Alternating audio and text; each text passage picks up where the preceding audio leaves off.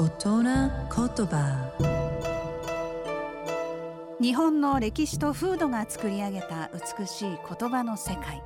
その一言に豊かな情緒を感じその一言で自然や人の世を表現。創造と破壊を繰り返してきた言葉たちから毎週一つピックアップ。その独特な表現を味わう大人言葉。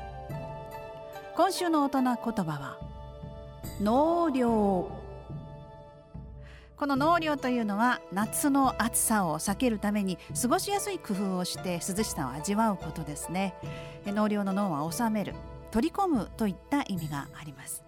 平安時代の貴族たちが避暑地に別荘を持って行ってそこで酷暑の頃に夕涼みであったり釣りだったりシーカの会なんかをして楽しんだということに由来しているそうです。